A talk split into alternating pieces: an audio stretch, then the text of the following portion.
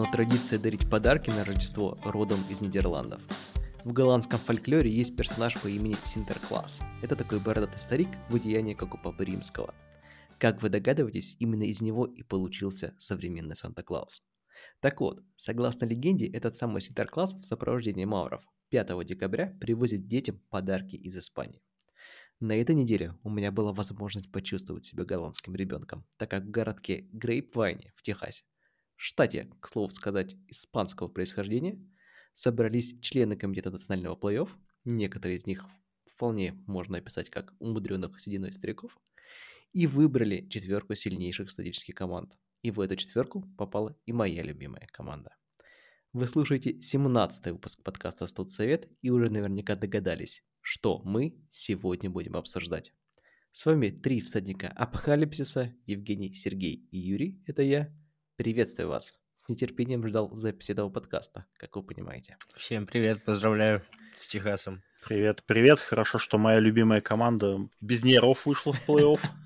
Видишь, э, Жень, тебе нужно нам подождать, когда еще и плей-офф Стэнфорд, видимо, выйдет, тогда мы можем по-настоящему отправиться. Боюсь, придется ждать очень долго. Ну да, да, как-то вот в Стэнфорде в последнее время футбол не очень уважают, но, возможно, это временное явление. Может быть, их в, в ACC сделают из них человеков. Стоит на это надеяться. Как бы из них отбивную в ACC не сделали. Я думаю, что вы понимаете, что у нас сегодня особый выпуск, а, поэтому мы немножечко изменим себе. Обычно мы всегда начинали с матчей. А у нас теперь все выпуски особые будут. Ну да, да, да. Боул сезона. До конца сезона. Это, в общем, особое время в студенческом футболе.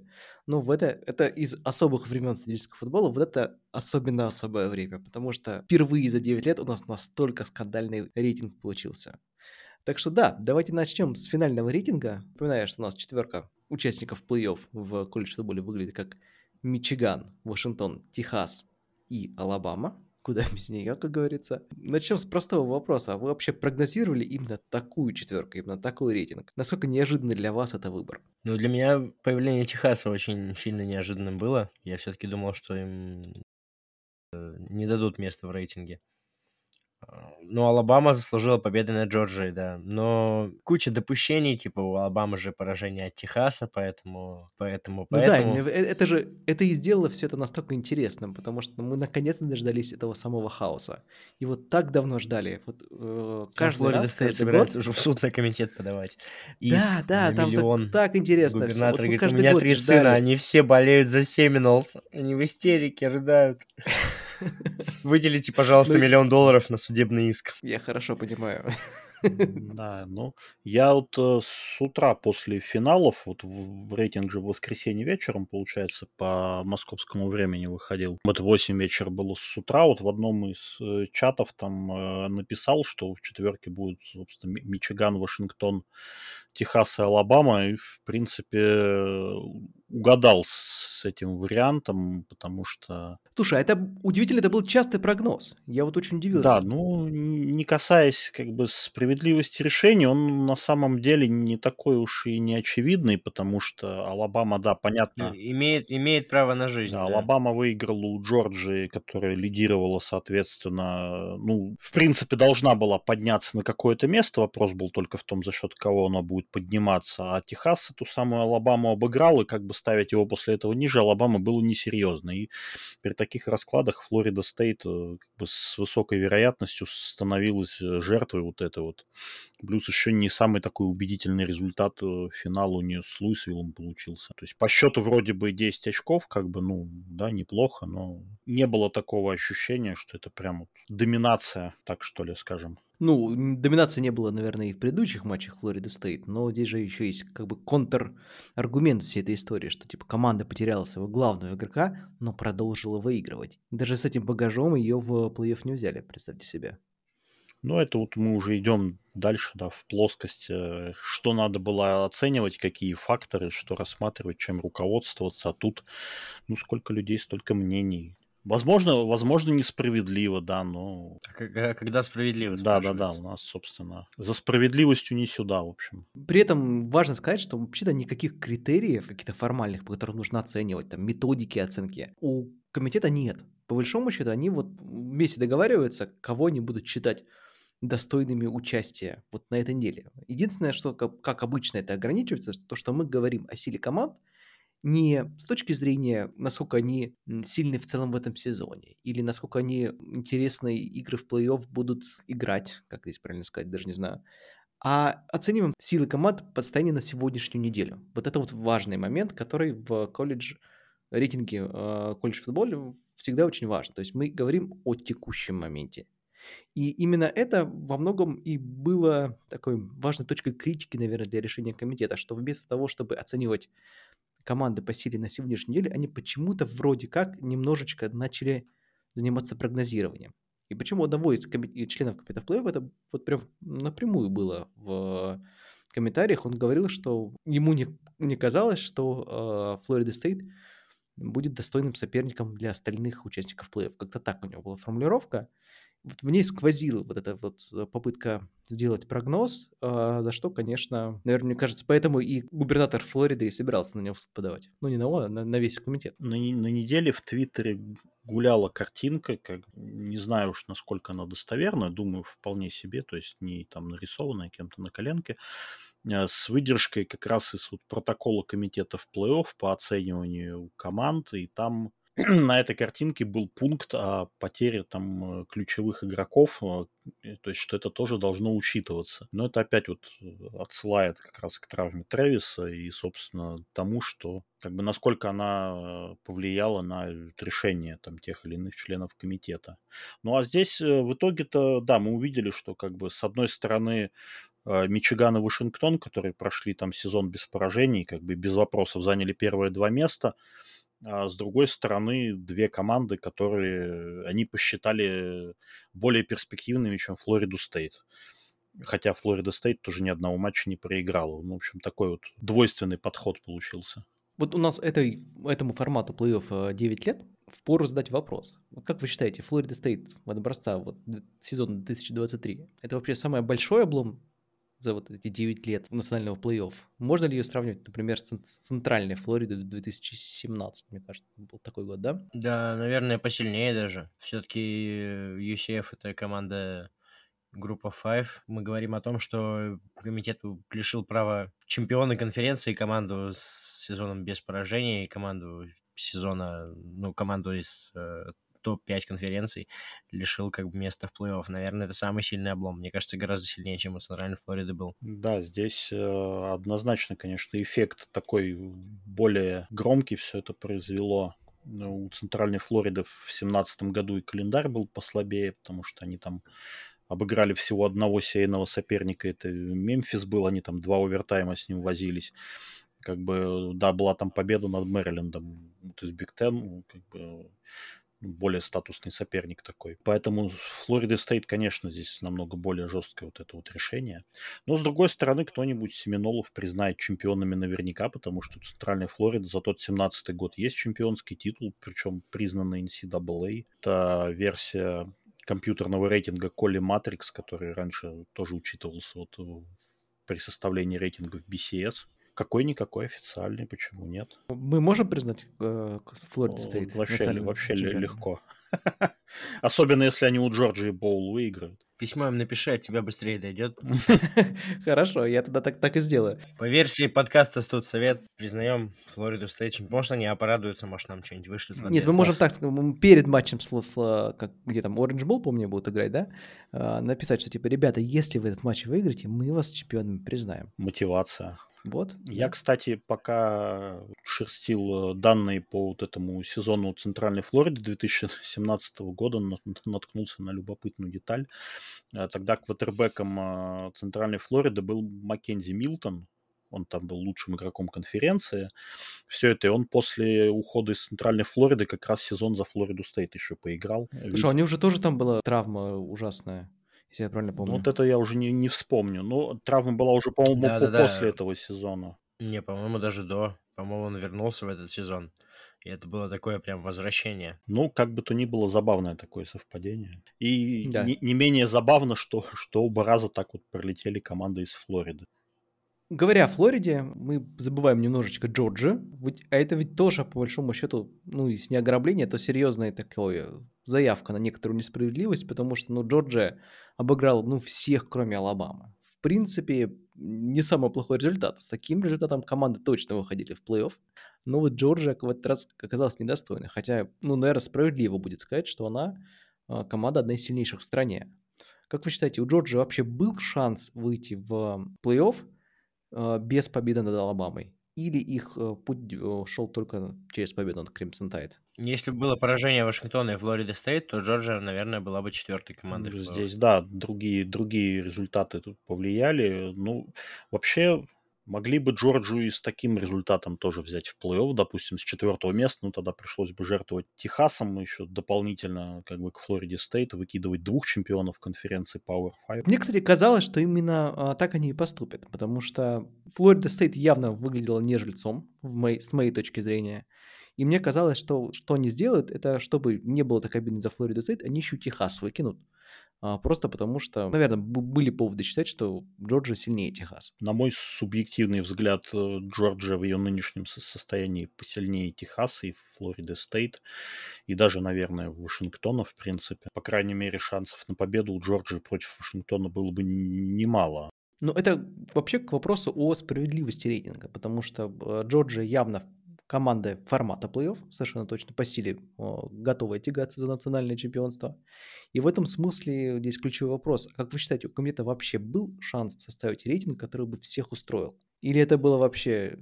Да нет, конечно. Нет, это все возвращается к тому, что невозможно придумать объективную систему оценивания там, на 130 команд, которые играют в настолько разных условиях, и всегда будут недовольными. Тут меня тоже вот э, была на прошлой, по-моему, неделе заметка на тему того, что плей-офф из четырех команд, э, при том, что ну, 12 это, конечно, больше матчей, больше денег, э, может быть, интереснее там болельщикам каким-то, но с точки зрения вот таких вот интриг, плей-офф на четыре команды намного более напряженным получается, потому что, ну, да, если бы сейчас было 12 команд, но они вот решали бы, кого взять там 11 или 12. Не было бы никакого интереса. Хотя игры были бы огненные, естественно. Я, кстати, поймал себя не на мысли, а за, поймал себя за просмотром, собственно, церемонии объявления э, участников национального плей-офф. И я ведь раньше никогда не смотрел. Я просто сразу открывал новость, потому что, ну, во-первых, было примерно понятно, кого они выберут. А во-вторых, ну, сама эта церемония, там, в общем, не девушки в бикини выходят и объявляют. Это просто, типа, 6 минут. Не сначала там полчаса, понятное дело, разогрев, потом 2 часа аналитики после этого. Но сама церемония, это просто за 6 минут тебе на экран выводится 6 команд. И они почему-то всегда еще издевательски показывают команд, которые не попали в плей-офф, но а, будут играть еще один бол, да. Почему-то вот 5-6 место они тоже всегда объявляют. И мне кажется, когда мы э, переходим к формату из 12 команд, мы вот лишаемся этой замечательной церемонии. Как ты говоришь, что нет такой, не будет настолько нервного плей-офф, да, а, но мы еще и э, лишаемся церемонии, церемонии выбора, которую можно было бы очень ярко и интересно сделать. Судя по тому, что ты говоришь, что первый раз ее посмотрел, не особо мы многого и лишаемся. Ну почему? В этот раз ты ну, посмотрел? Потому что до этого реально все было, ну, практически всегда предсказуемо, там, за исключением, вот там, может быть, того сезона, когда Цинциннати брали в плей-офф, там, или вот TCU прошлогодних. Хорошо, а кто теперь вообще фаворит этой четверки, как считаете? Ну, сложно. Вот, наконец-то сложно, да, потому что предыдущие года каждый раз мы говорили Джорджия, Алабама. Мичиган может Алабаме и проиграть. Вашингтон, Техас, ну, не знаю, там вообще 50 на 50, как, как по мне. Ну, структурнее Вашингтон силен, но справится ли защита, справится ли корнербеки с пасовым нападением Вашингтона? Ну, не знаю, это, ну, как по мне, вторая игра 50 на 50, а в первой даже, наверное, предпочтительнее Так и первая 50 на 50, мне кажется, вполне себе. Ну да. Вообще, да. пары кайфовые. У нас, конечно, будет еще отдельный э, подкаст, ну, мы будем превью понятное дело, полуфиналов давать, а, но я не могу не отметить, что пары получились на заглядение. Вот мне кажется, в, в прошлые годы таких пар не было. Несмотря на то, что там были апсеты, напоминаю, что в прошлый раз у нас ДХУ внезапно обыграл Мичиган, но было как какое-то вот однозначное ощущение, кто победит. Ну, на, у нас получилось, да, одна, одна пара команд э, таких э, более защи- защитных, что ли, Мичиган с Алабамой. Да я бы их не, не защитными назвал, а как это вот, знаешь, тяжеловесными.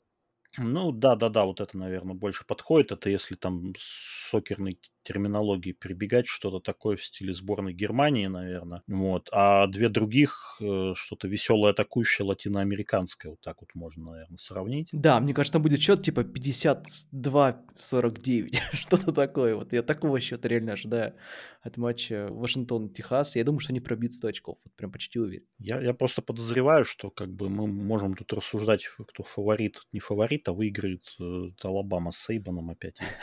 На этом все закончится.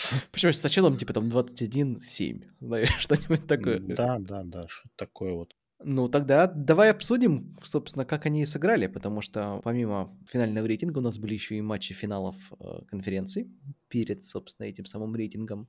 И там у нас, напоминаю, что у нас Техас обыграл 49-21 Оклахома Стейт, абсолютно без шансов. Куин Юерс 452 ярда пасом, такие вот у нас цифры.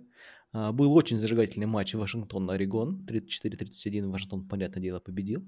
Алабама-Джорджия, наверное, центральный матч а, этих выходных, и он получился тоже на заглядение. Действительно, матч двух очень сильных команд, и счет получился, ну, прям по игре. Мичиган Айова, вот здесь полная противоположность, 26-0, и хочется задать вопрос, вообще, сопротивлялась ли Айова, но мы уже приучены, наверное, а, к финалам Биг Тен. Мне понравилось, что Мичиган набрал символично 26 очков, на одно больше, чем 25, которое, которое было, собственно говоря, типа целью в среднем для нападения Да, Айовы. ну, издевательское какое-то. Они сделали максимум для, для своей победы, такие так. Ну, больше 25 они точно не доберут. Да, ну и Флорида стоит Луивиль 16-6. А, Вот это как раз анекдот, мне кажется, потому что, ну, понятное дело, что у Флориды стоит громадный облом, во многом из-за результата этого матча. Но облом получился-то и у Луивиля, потому что вообще-то, если бы Флорида стоит победила крупно и вышла в, в национальный плей-офф, да, в финальную четверку, то Луивиль, скорее всего, получил бы бол покруче. А сейчас он вторая команда ACC Ну, и отправляется тоже. куда там, в какой-то там не совсем не самый яркий на свете бол. То есть Луивиль при поражении мог оказаться в новогодней шестерке. Да нет, вряд ли. Ну почему вторая команда ACC, а почему нет? А почему сейчас вторая команда ACC не оказалась в новогодней шестерке, даже с близким Потому что поражением? нет первой команды в национальном плей-офф. Да не, вряд ли бы они в новогодний боул залезли У нас же Миссури с Огайо Стейт, они у нас где играют? В Коттон Боуле? Коттон Ну, Боуле. Коттон Боул это тоже новогодняя шестерка. Так мы про Луисвилл говорим. Не, ну эти две команды... А, да, Луисвилл печален.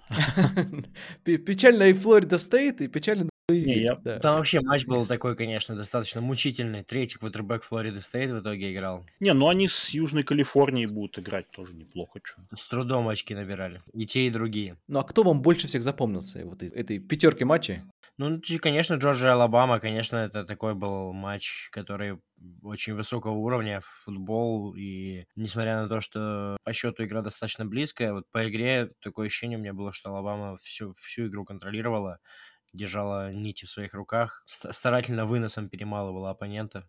А если говорить по впечатлениях, ну, наверное, вот э, Орегон-Вашингтон такой взрывной матч получился. Там обе команды близки были к победе. Вашингтон оказался чуть сильнее. Да, Вашингтон с Орегоном такое вот именно и зрелищно, и интересно. И квотербеки свой Хайсман, похоже, прои- проиграли в этом матче заодно. Посмотреть было на что. Мне кажется, Вашингтон э, во многом спасло то, что этот финал Pac-12 игрался первым в всей списке финалов Power 5. То есть они играли в ночь с пятницы на субботу, а все остальные играли в субботу вечером, ну или по нашему времени в ночь с субботы на воскресенье. Так вот, мне кажется, что если бы этот финал бы игрался последним, то зная все результаты, там, включая Флориду Стейт, Алабама, Джорджия и так далее, вот члены комитетов комитета национального плей-офф, среди которых есть очень состоятельные люди, как вы понимаете, они бы скинулись на судей и сделали бы все для того, чтобы победил Орегон, и чтобы им не нужно было голосовать за чемпиона Пак-12, потому что аннигиляция Пак-12 такой, такой классический сюжет, и, в принципе, отсутствие Ну, Вашингтон? Тогда были бы шансы на Орегон Нет, финале, потому что они, слушай. было бы по поражению, как можно нет? было бы их вообще не считать. Понимаешь? Поражение точно так же у Джорджии не было поражений. Ну, это все Юр. Да, но СЭК, СЭК считается элитной конференцией по сравнению Ну, с ты Pac-12. посмотри календарь у Орегона и у Вашингтона в, этот, в этом году. Посмотри, сколько они рейтинговых оппонентов обыграли по сравнению с тем же ACC. Это вообще разная сила календарей. В этом году Pac-12 очень силен был. И USC там был, и Аризона Стейт там была, Аризона обычная. А в прошлом году не было у них Ну, не знаю. USC и прочих.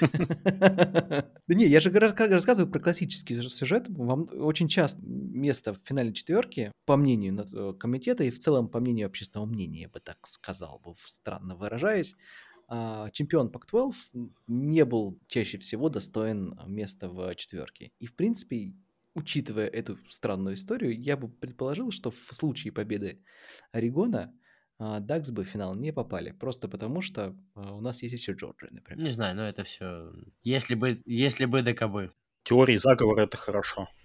Классическая история получилась в, в финале Биг Ten, и это рождает вообще-то вопрос на тему того, насколько вообще ценной, ценным является победа в а, этой конференции, потому что, а, понятное дело, что националь- настоящим финалом Big Ten является матч Мичигана и Огайо Стейт. На самом-то деле. Кто этот матч выиграет, тот, в общем, и минимум выигрывает конференцию, как максимум выходит в национальный плей-офф. И в этом смысле, конечно, Мичиган и Айова это был такой Ну, там, да, там вообще в одну калитку было. Без шансов для Айовы. Ну и точно так же Техас, в принципе, уже в первой четверти все вопросы снял. В матче с Оклахомой Стейт три тачдауна. А там, на самом деле, был очень интересный э, сюжет этого матча. Я, как вы понимаете, его очень пристально смотрел.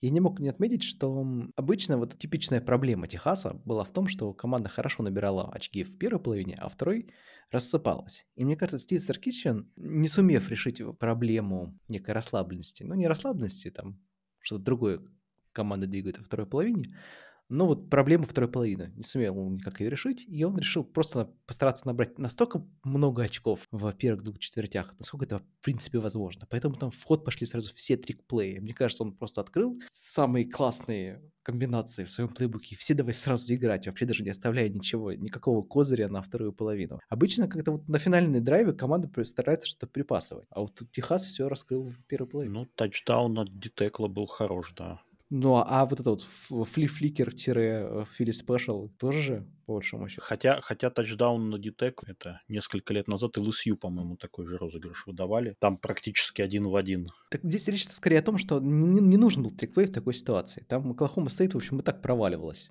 У Техаса получалось все. И вынос, и пас. А, В общем, можно было и не удивлять. Они хорошо двигали цепи в любой момент времени в этот матч. Саркисину можно, кстати, это подкинуть идею, раз э, команда во, во второй половине расслабляется, надо просто половины местами поменять, и дело пойдет.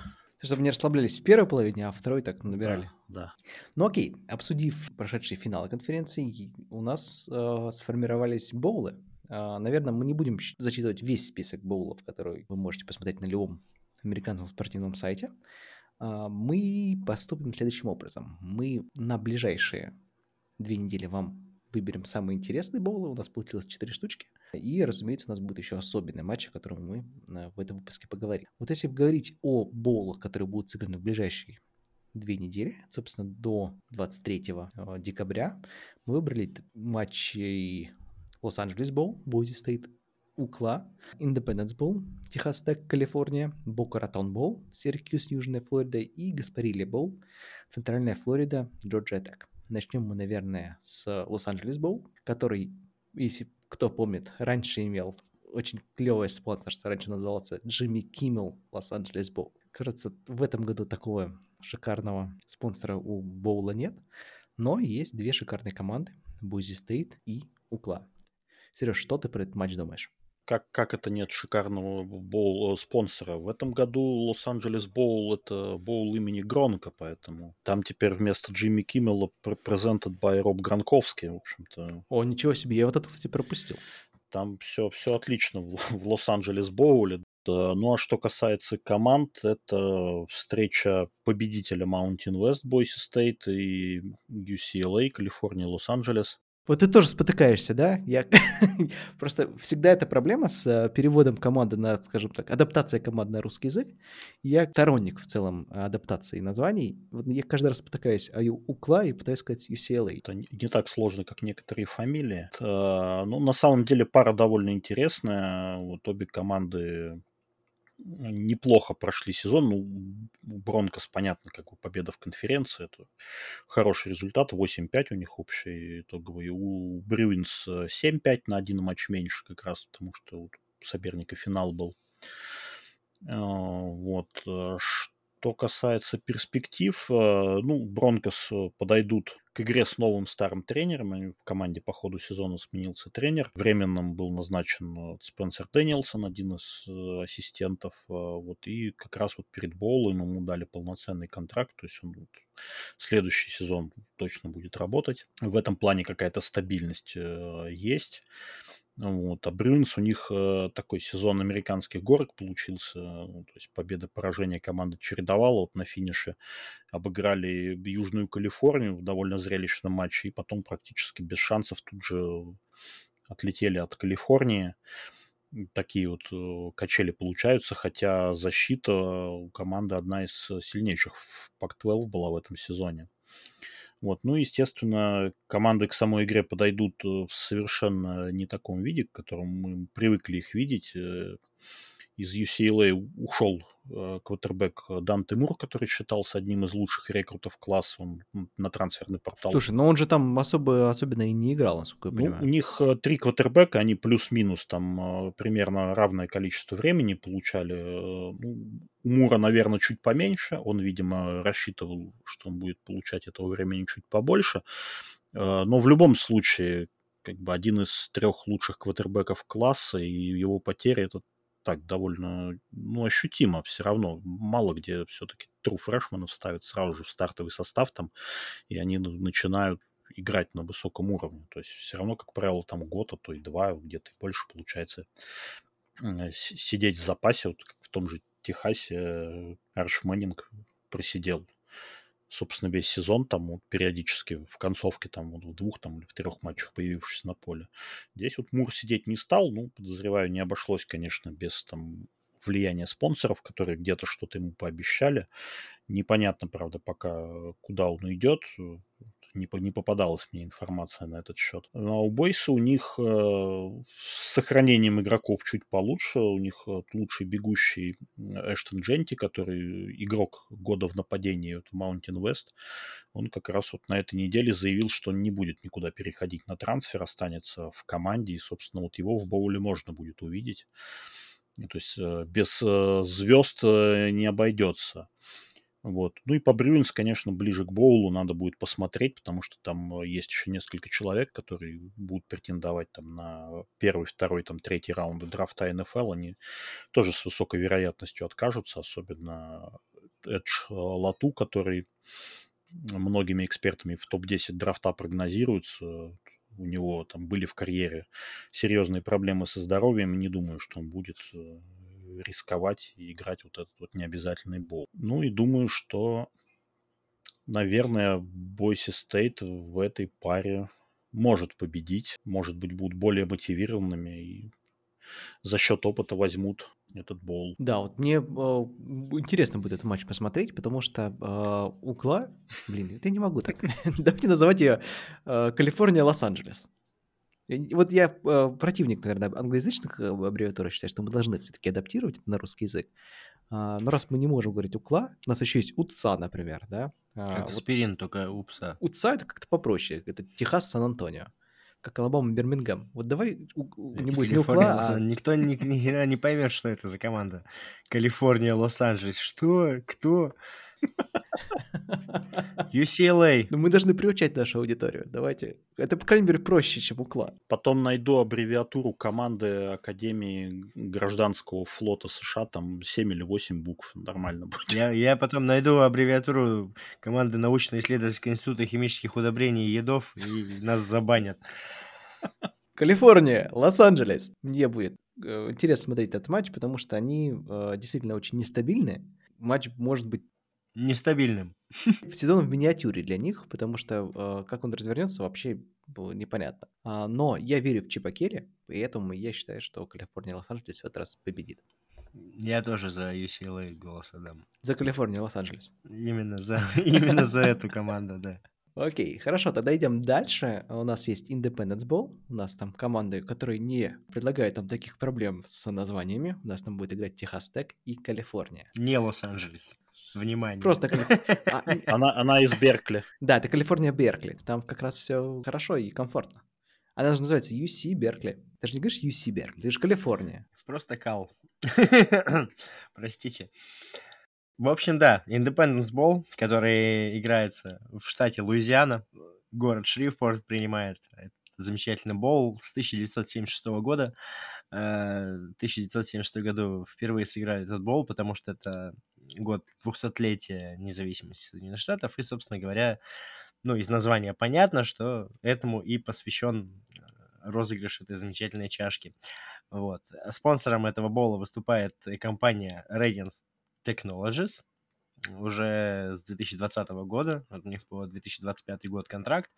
А, ну и играют у нас э, представители Pac-12 и представители Big 12. Э, обе команды провели, ну, такой средний сезон, закончили его с результатом 6-6. Единственное, наверное, что для Калифорнии чуточку получше, они на победной серии сейчас идут. Uh, у них победная серия из трех подряд матчей. Техас же последний свой матч, Texas Tech последний свой матч э, в регулярке проиграл Техасу. Ну и... У них шикарно, смотри, Техас Тек проиграл Техасу, а Калифорния проиграла Калифорния Лос-Анджелес. А? Как тебе так? Калифорния выиграла у Калифорнии Лос-Анджелес 33-7. Даже выиграла, смотри, все у нас хорошо получается.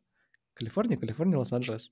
Я настаиваю. Мне очень импонирует э, квотербек Калифорнии Фернандо Мендоза. Такой прикольный парень. Не, не могу сказать, что он супер какой-то серьезный талант и что из него получится толк, но очень харизматичный такой э, товарищ.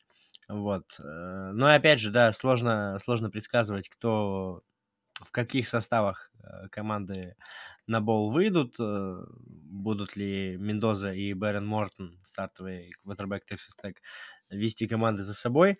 Э, и в целом такое достаточно равное противостояние, которое и у букмекеров там исключительно ну, нет хозяйской гостевой формы. Ну, Texas Tech небольшим фаворитом идут в 3 очка в целом так получилось, что я чуть больше Калифорнию видел в этом сезоне, чем э, Red Raiders, и, наверное, просто поэтому мне хочется за Golden Bears отдать э, свой голос в этом противостоянии. Но, на мой взгляд, будет очень равная игра, и победитель определится в самой, его, в самой ее концовке. Но этого хотелось бы, конечно, в идеале. Ну, Мендоза-то я, наверное, скажу так, что играть будет. Мало он еще, что под боулов отказываться. Ну, да, да. Тем более, что там его главный конкурент как бы за место в составе уже на трансфер ушел, и в Калифорнии там выбора особо-то нету. Ну, должна быть, да, интересная игра, потому что обе команды довольно результативно так периодически выстреливают. Калифорния концовку хорошо провела, ну, вот у Техаса сезон как-то не задался, потому что перед э, началом сезона их вот в вопросе тренерском в Биг Тен ставили на четвертое место в конференции. Ну, они там, по-моему, шестые, седьмые, где-то вот пониже в середине таблицы. Ну, 6-6 э, результат такой. Седьмые. Не на потенциал команды, да, ну вот седьмые. Э, должно быть интересно. Прогноз давать не буду, воздержусь, но думаю, что посмотреть стоит э, вот именно в том плане, что это будет такой э, результативный и довольно зрелищный футбол. Мне показалось, что соперники, которых обыгра... с которыми играл Техастек, которых обыграл Техастек в сезоне, были все-таки поинтереснее. А, напоминаю, что они сыграли 38-30 с Орегоном, проиграли этот матч, но как проиграли?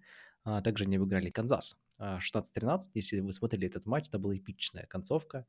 И вот такую же концовочку, конечно, хотелось бы в матче с Калифорнией. Ну и раз мы хотим такую же концовочку, то пусть и Техас Тек побеждает в этом матче, по моему мнению. Бежим дальше. Бока Ратон Боул. Вот, кстати, люблю я очень сильно этот боул. А, в этот раз там сразятся Сиракьюз и Южная Флорида.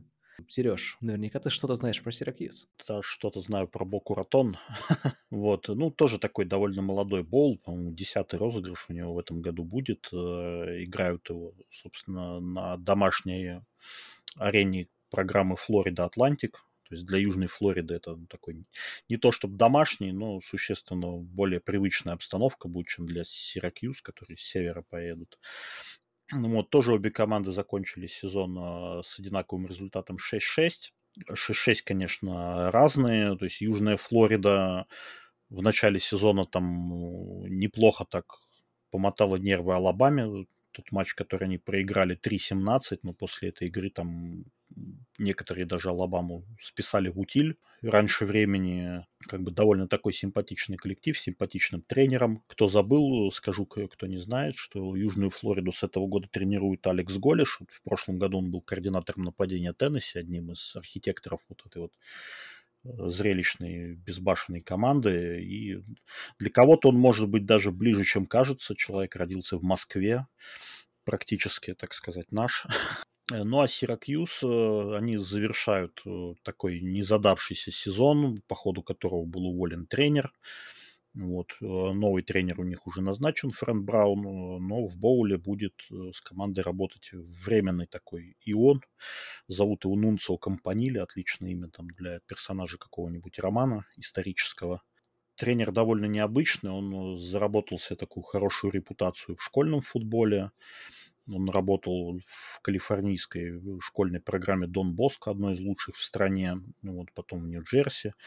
Ну, вот. ну, в Сиракьюз он э, даже не был координатором, он, в принципе, тренер тайтендов команды. Довольно интересно, что именно его выбрали таким временным тренером. Вот. Э, ну и тоже, опять же, снова повторюсь, что перестановок в составах команд э, будет еще очень много до боулов у Южной Флориды. По-моему, квотербек уже на портал ушел в Сиракьюз, там после смены тренера тоже несколько человек правились, поэтому здесь можно ждать такого смотра новичков, наверное. Не такой веселой игры, как э, между Калифорнией и Техас Тек, э, но борьба тоже должна быть, интрига, думаю, будет присутствовать в этом матче. Посмотреть стоит. Я буду тогда поддерживать э, Южную Флориду, потому что человек в Москве родился, надо поддержать родного человека. Пусть, э, пусть победит Южная Флорида. Ну, тем более, что Сиракьюз явно не за победой в этот матч поедет, а просто обкатывать состав, смотреть на него.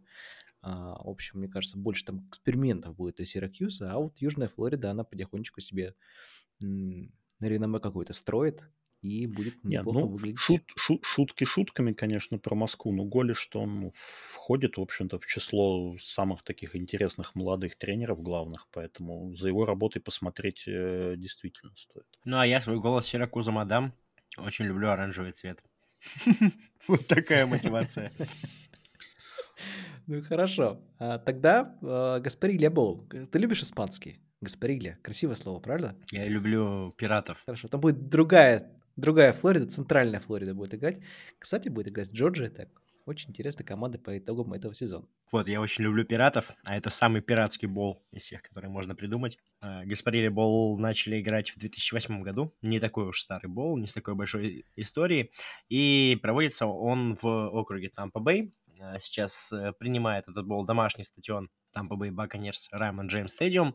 И является он частью большого фестиваля который так и называется Тампа Гаспарилья Pirate Festival в честь э, мифического пирата Хосе Гаспара, который, собственно говоря, действовал в заливе Тампы, орудовал там и стал символом вдохновения для этого фестиваля. Это он был на логотипе у Тампа Бейба, конечно. Там же был такой пират, всего, который всех разочаровал. это был он, да. Я точно не знаю, но вполне возможно, учитывая историю региона, да, и всего этого. Но и сейчас на логотипе Гаспарилия Бол там два клинка корсарских изогнутых.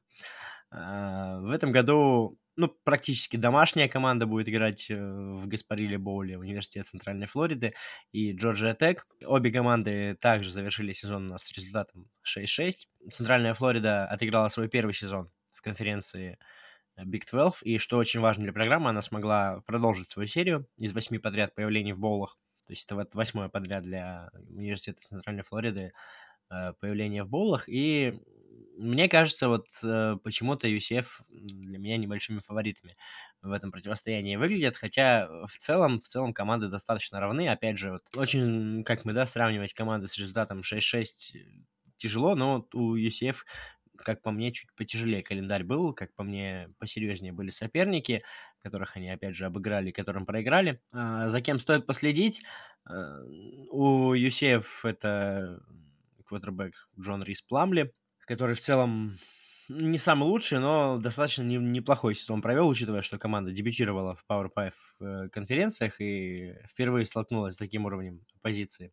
Его оппонент, который, у которого идеальное вообще имя для NIL сделок, я не знаю его, как до сих пор не подписали, он, его зовут Хайнс Кинг, то есть он одновременно и кетчуп, и бургер, поэтому такой потенциал, мне кажется, очень ну, можно хорошо ре- реализовать с помощью NIL сделок.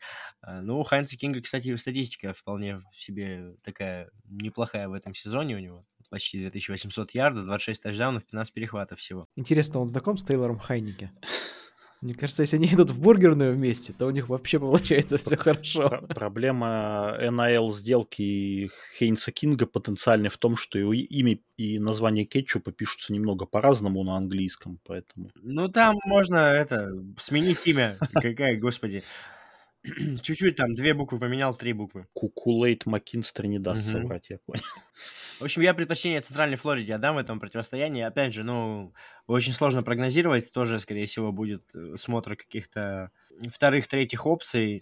Наверняка большое количество возьмет самоотвод не самый престижный боул, и конец сезона уже команды, мне кажется, будут действовать с прицелом на сезон следующий. Но я Центральной Флориде предпочтение дам. Ну, кстати, да, вот я думаю, тот же Джон Рис Пламли как раз не сыграет, потому что у него, по-моему, вообще уже там студенческая карьера, в общем-то, заканчивается. Ну, может, он захочет Last Dance провести. Да, если он всерьез там собирается попытаться там куда-то пробиться в НФЛ, то ему интереснее должен быть сеньор боул. Э, чем вот это все происходящее. А, ну а по командам, команды действительно, несмотря на 6-6, довольно интересные. Центральная Флорида там в Big 12 дебютировала, конечно, тяжело, но при этом успела вынести Оклахому Стейт финалиста конференции там в концовке. Вот. А Джорджия Тек э, при тех же 6-6 э, по ходу сезона обыграла Майами, которые на тот момент были сеянными, и Северную Каролину, которая тоже на тот момент была сеянной командой. И, собственно, Северная Каролина во многом из-за этого поражения в концовке уже не смогла побороться за место финале ACC. У них же еще была магия числа 17 в этом сезоне. Они трижды 17... Э, встречались 17-й серии. Да, у Мисс проиграли, вот, а Майами и Северную Каролину обыграли. Ну, должно быть э, интересно. Победителя, конечно, назвать сложно при таких вводных, но поболею, наверное, за Джорджию Тек в этой паре. Мне тоже кажется, что Джорджия Тек как-то предпочтительнее будет смотреться. А, в принципе, для обеих команд это скорее домашний бол. А, реально все очень близко расположены. Я думаю, что они даже, может быть, не будут даже проводить ночь а, в Тампе перед игрой, а просто приедут не сразу там на автобусе или как они там добираются на эти игры. А, мне кажется, что да, что Джорджи Тек, скорее всего, победит в этом матче. Это не, не все матчи, которые мы рекомендуем вам посмотреть. У нас сегодня есть небольшое исключение для этого подкаста так же, как мы начали этот выпуск подкаста с обсуждения рейтинга, а не прошедших игр, также и в энциклопедической рубрике у нас не команда, а сразу две команды, а точнее их матч. Как вы можете догадаться, это союзники нашего подкаста Армия Флот. Сереж, расскажи нам про этот матч. Go Army, beat Navy. Рубрика у нас в необычном формате. Ну, истории программы, конечно, вкратце я все-таки коснусь, но вот э, значительную часть будет посвящена, да, именно вот рассказу о матчах этих команд. Uh, собственно, собственно, начну с армии. Армии Black Knights, Черные рыцари. Раньше команда называлась Army Cadets, просто кадеты. Команда, представляющая военную академию США, город Вестпойнт, э, штат Нью-Йорк. Ну, любой смотревший фильмы про какие-нибудь там американские военные действия, операции и прочее, думаю, название Вестпойнт слышал. Вот. А, собственно, история самой вот этой армейской команды и началась э, с игры против флота, которая состоялась 29 ноября 1890 года в конце 19 века. когда несколько курсантов военно-морской академии обратились к армейским и предложили им сыграть вот в новый вид спорта, набиравший популярность у студентов. А в начале 20 века армейская команда ну, добивалась определенных успехов. Они там провели пару сезонов без поражений с девятью победами. Но вот пика своего величия, даже можно так сказать, она достигла в послевоенные годы, когда с 1944 по 1946 год армия три сезона подряд э, была национальным чемпионом. А, по разным версиям, но все эти три чемпионских титула признаны, и все эти три года она ниже второго места в рейтинге Associated Press не опускалась, поэтому результат э, более чем достойный тренером команды в те годы был Эрл Блейк, сын шотландца-иммигранта, вот, который уже сам родился, собственно, в США, сам окончил Вестпойнт и сделал вот, вот успешную тренерскую карьеру у руля команды. Он был таким сторонником дисциплины, жесткого подхода к руководству. Его за это прозвали даже полковником.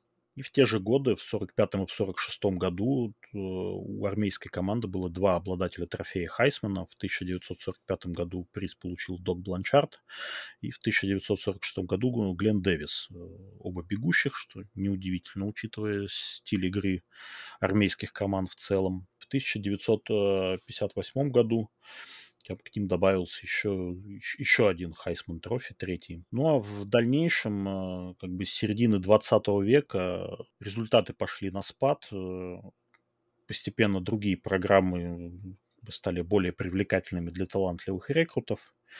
Понятно, что в армейских программах с этим э, есть определенные сложности, там своя специфика. Вот. Э, в период с 58 по 84 год армия вообще не выходила в боулы. Вот, э, примерно там, такой ну, покороче чуть отрезок был в начале 21 века, когда команда не показывала каких-то выдающихся результатов, и вот э, эта ситуация начала исправляться только когда пост главного тренера занял Джефф Монкин в 2014 году. Вот с тех пор, с 2014 года армия пять раз выходила в боул, четыре победы в них одержала. Вот это она все выигрывала в статусе независимой программы, но со следующего года у нас э, армия присоединяется к конференции AEC в футбольном плане, будет играть с флотом в одной конференции, да, то, о чем мы уже говорили в одном из выпусков, что у нас со следующего сезона вот, потенциально есть возможность э, смотреть две игры армии флота за сезон. Но об этом еще чуть попозже. Вот. Что касается флота. Э, флот – программа немножко постарше, чем армия. Здесь начали играть в футбол в 1879 году. Вот. Причем э, сначала существовало две команды, независимых друг от друга, созданные разными группами учащихся Академии военно-морской. Вот, Академия расположена в Анаполисе, штат Мэриленд. А, ну и одним из пионеров такого футбола в Академии был Джон Максвелл, который считается одним из, из изобретателей футбольной формы. Вот. При его участии была организована первая в истории флота игра. Они играли против атлетического клуба из города Балтимор. Вот, сыграли 0-0. Э, ну, по тем правилам это больше напоминало там э, регби или сокер, то есть что-то такое среднее, отдаленное, не похожее на современный вот футбол. Закончился матч 0-0, игроки флота ни разу там не получили даже мяч, э, но при этом не пропустили вот от более такого статусного соперника. То есть для них это было определенное достижение. На национальном уровне у флота первый успех тоже был достигнут раньше. В 1926 году команда была выиграла чемпионский титул, ну, присвоили, присудили э, этот титул ей позже уже ретроспективно при переоценке прошлых сезонов, но он ну, также официальный, признанный. Вот, чемпионство 1926 года Navy Midshipmen. Также вот э, подавляющую там э, часть своей истории флот это такой крепкий середняк студенческого футбола. Команда тоже не часто проходила в боулы, хотя были у нее очень талантливые игроки. Тоже есть два обладателя Хайсман Трофи. В 1960 году приз достался Джо Беллино, бегущему, а в 1963 году его получил квотербек э, Роджер Стобак. Позже уже после выпуска, после военной службы, сделавший великолепную карьеру в Далласе в НФЛ, побеждавший в Супербоуле. Ну а теперь, э, собственно, перейдем э, к той игре, которая всех ждет э, в эту субботу. Игра, которую, наверное, смотрят э, не из-за того, что это что-то зрелищное, там, поражающее воображение или потрясающее, а потому что это в какой-то степени квинтэссенция такая вот, этой, вот этих традиций студенческого футбола.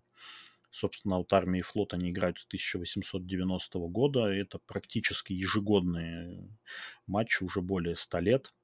Обычно команды встречаются на нейтральном поле, и этот матч э, служит э, таким финальным аккордом завершающегося сезона, мостиком от э, финалов конференции к боулам. Раньше они играли на День Благодарения, в 2009 году этот матч вынесли на позже, уже после финалов. И вот именно целая неделя посвящена вот этому поединку армии и флота. Играют они, как я уже сказал, обычно на нейтральном поле чаще всего. Это оказывается Филадельфия, которая расположена примерно посередине между Анаполисом и Вестпойнтом. А, но в ближайшие годы географию проведения игр э, планируют расширить, и в этом сезоне армия и флот сыграют в Фоксборо на домашнем э, поле New England Patriots. Несмотря на то, что эти команды очень редко встречаются в статусе там каких-то побеждающих, э, рейтинговых и так далее, чтобы обе именно вот находились единомоментно в рейтинге, это вообще довольно редкая ситуация. Но с 1930 года этот матч э, неизменно транслируется в прямом эфире национального радио. С 1945 года его обязательно показывают по национальному телевидению. А, игра армии и флота стала первым матчем, а, на котором появились э, повторы эпизодов на телевидении.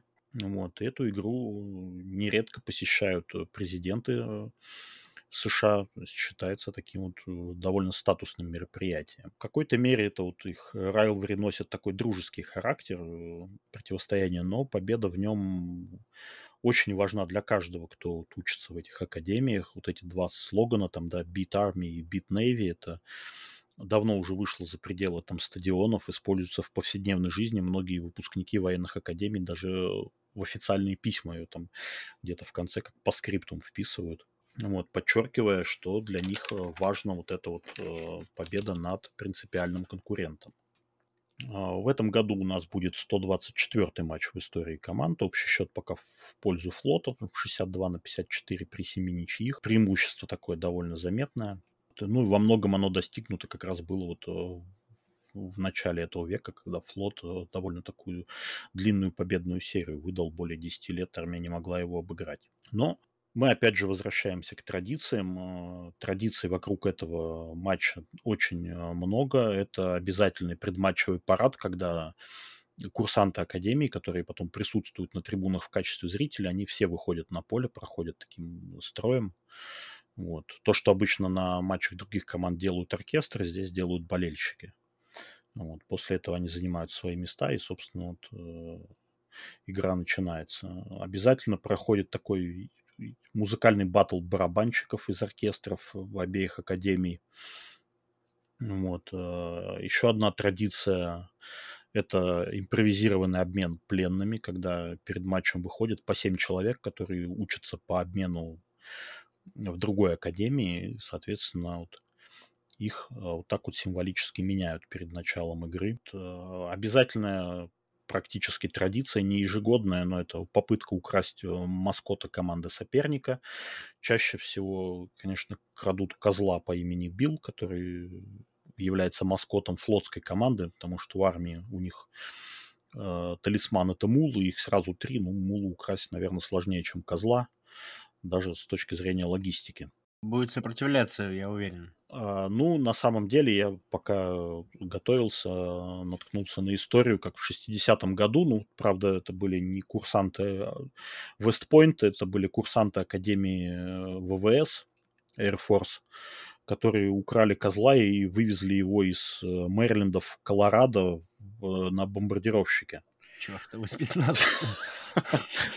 Вот, там, Спецоперацию такие, разработали целую прям. Такие истории, а в 2012 году, по-моему, курсанты, да, тоже вот Вестпойнта, они э, украли сразу нескольких козлов с фермы, там не один козел, их много. Вот они украли сразу нескольких козлов, на эту эта операция называлась «Добрый э, пастырь». Вот, и на Ютубе даже есть такой небольшой видеоролик любительский на эту тему, там все как положено, карты, условные знаки, там все, люди в балаклавах, довольно атмосферно и забавно. Хотя иногда как бы вот эти вот э, розыгрыши с похищением маскотов доходили там и до начальников академии, там и, и выше, собственно. То есть такие шуточные, но скандальчики. А, ну и еще одна традиция – это уникальная униформа. Вот э, каждый год обе команды выходят на матч в какой-то специальном тематическом комплекте. А, в этом году флот э, выбрал своей темой подводные лодки, подводный флот США. То есть и сама форма выполнена в таком темном цвете, изображая вот корпус подводной лодки. И на шлеме, соответственно, тематические изображения. Э, ну, а у армии это дань уважения войскам, э, солдатам 3-й пехотной дивизии, которые хорошо себя проявили в Первой мировой войне, и во Второй мировой войне, и после э, уже участвовали во многих военных операциях. В прошлом году у флота была Э, тематическая форма, посвященная сотрудничеству с НАСА. До этого выпускали э, комплекты э, в честь морских летчиков и даже в честь того самого козла несчастного, которого крадут периодически. Поэтому это тоже такой по-своему уникальный момент, которого ну, на других матчах больше не будет. То есть это вот один раз сделали, сыграли, и все, форма вот такая вот по-своему уникальная. Очень надеюсь, что если кто-то из э, наших отечественных там студий будет показывать этот матч, чтобы трансляцию включили пораньше, как раз, чтобы можно было посмотреть вот эти вот все предматчевые церемонии, всевозможные, немножко ближе погрузиться в эту атмосферу, потому что именно атмосфера во многом и делает вот эту вот игру армии и флота тем событиям, э, которые смотрят каждый год, несмотря на то, что ну, по качеству футбола, там, по зрелищности, это может быть действительно не самый выдающийся матч, трипл опшн нападение. Э, такое специфичное довольно. А, ну, а если вы смотрите игры в оригинале, там какими-то другими путями выходите на американское телевидение, то тоже советую вам включить пораньше и посмотреть и парад, и вот это вот соревнование барабанщиков. Э. В принципе-то можно предматчевое шоу смотреть, а сам футбол уже... Ну, может быть, в перерыве еще что-то сделают такое вот. Но, как бы, э, да, вот именно для того, чтобы глубже где-то проникнуться традициями, это очень хорошее событие такое. Ну и не забываем, да, что футбола осталось у нас на полтора месяца, поэтому каждый матч стоит того, чтобы его посмотреть. Да, матч у нас будет э, в субботу в эту субботу, собственно, в 11 часов по Москве. Но, как он нам Сереж сказал, надо смотреть не в 11, а как можно раньше и искать трансляцию, которая бы показала все э, предматчевые приготовления, потому что они, скорее всего, будут даже поинтереснее, чем сам футбол. Ну, а в принципе, если вы хотите в интернете потом гнуть пальцы и говорить, что вы самый настоящий ценитель самого настоящего футбола, то всем потом говорите, что нам нужно матч армии и флота смотреть, потому что вот настоящий футбол, он только здесь. А, ну а как вы будете сам матч смотреть, это уже не очень важно, потому что все равно спрашивать с вас никто не будет, потому что в реальности его никто не смотрит. Мне кажется, примерно так. Спасибо, что были с вами, что мы были с вами и вы были с нами. А, на всякий случай мы вам скажем, что не надо, не стоит ждать выпуск этого подкаста на следующей неделе, потому что там еще матчи не начнутся, и, в принципе, все те игры, которые вы увидите, мы вам уже о них рассказали, самые интересные боулы предстоящих двух недель, включая, конечно же, матч а, армии и флота. А так что запаститесь терпением и смотрите те матчи, которые мы вам порекомендовали. Можно, в принципе, в записи, потому что они, конечно, глубоко ночью будут. Ну, а запись, в общем, в данном случае сильно ничего вам не испортит, потому что сам по себе результат не сам, не так важен. А, так что можете скрывать спойлером результат и, в общем, смотреть его, скачивая откуда-нибудь с торрента. Такая у нас рекомендация. А, и заодно стоит, наверное, поздравить вас с наступающими праздниками. Go Army, beat Navy. Ну, у каждого свои праздники. Спасибо всем. Пока-пока. Go Navy, beat Army. Пока-пока. До новых встреч. Всего хорошего. С наступающими.